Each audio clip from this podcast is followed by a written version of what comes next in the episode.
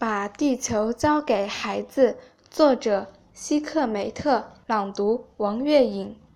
把地球交给孩子吧，哪怕仅止一天，如同一只色彩斑斓的气球。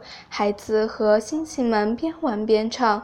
把地球交给孩子吧，好比一只大苹果，一团温暖的面包，哪怕就玩一天，让他们不再饥饿。